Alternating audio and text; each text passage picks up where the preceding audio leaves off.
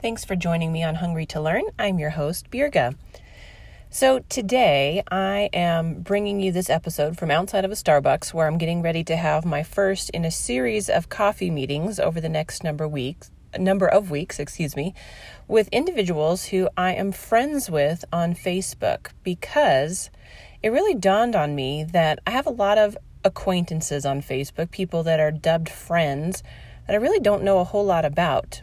And so I put forward this idea on my Facebook page that, hey, if you and I live in the same area, both in the Albuquerque area, and you want to get to know me, I want to get to know you, let's get together over a cup of coffee and let's actually learn what one another's joys are, what one another's struggles are, maybe ministries you're excited about, nonprofits that you work with or you support. I want to learn how to be part of community better. And this is something that is not only relevant to me personally, but it's relevant to me professionally. My title is Community Engagement Specialist. I am supposed to be the go-to person to engage with in the community on behalf of my organization. And I've actually found it pretty interesting. There's a number of people that I come into contact with that have community engagement as part of their professional title. And maybe they do it on behalf of a pharmaceutical industry. Maybe they do it on behalf of, I don't know, some governmental agency. Their role, similar to mine, is to go out and to engage with the community. Now, I would imagine that based on the industry that you work in or the company that you work for, the motive behind that might be slightly different in each scenario. Maybe you're trying to recruit new customers. Maybe you are trying to assess the overall health of, clientele that you serve and bring that information back to the CEO of the company. Regardless, there's a number of people that work in the sphere, community engagement. And so I find it very fascinating that we as a people really don't do a good job of engaging with one another. Our relationships are becoming more and more superficial as we expand the footprint of social media, as we do meetings online, Zoom calls, go-to meetings, you fill in the blank. You know, even a standard phone call becomes viewed as an irritant anymore when you could simply just text somebody. And so we are disconnecting at a rapid pace.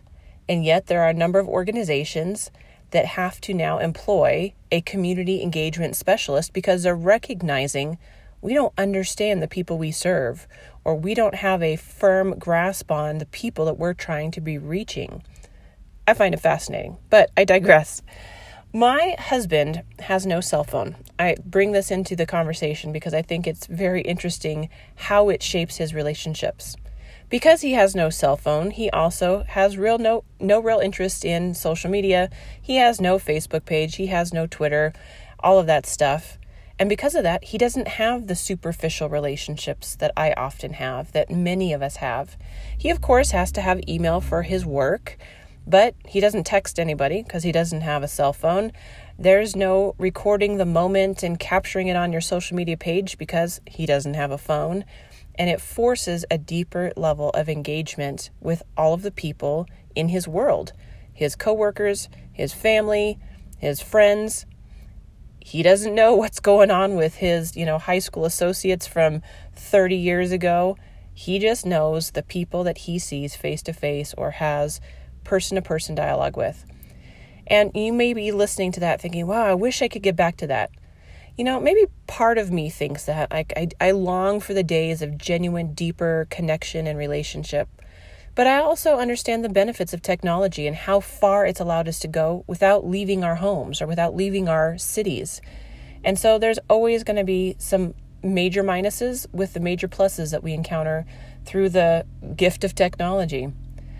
But as I'm getting ready to step into this face-to-face meeting with a friend from Facebook and to get to know her better, I just wanted to put forward a challenge to you as you are going about your business, going about your life, and going about your social media life. Do you really know the people that you're friends with? How much are you willing to engage with the people that are within your sphere of influence? Just one more thing to think on right here on Hungry to Learn. Don't forget, you can always check out more at hungrytolearn.com.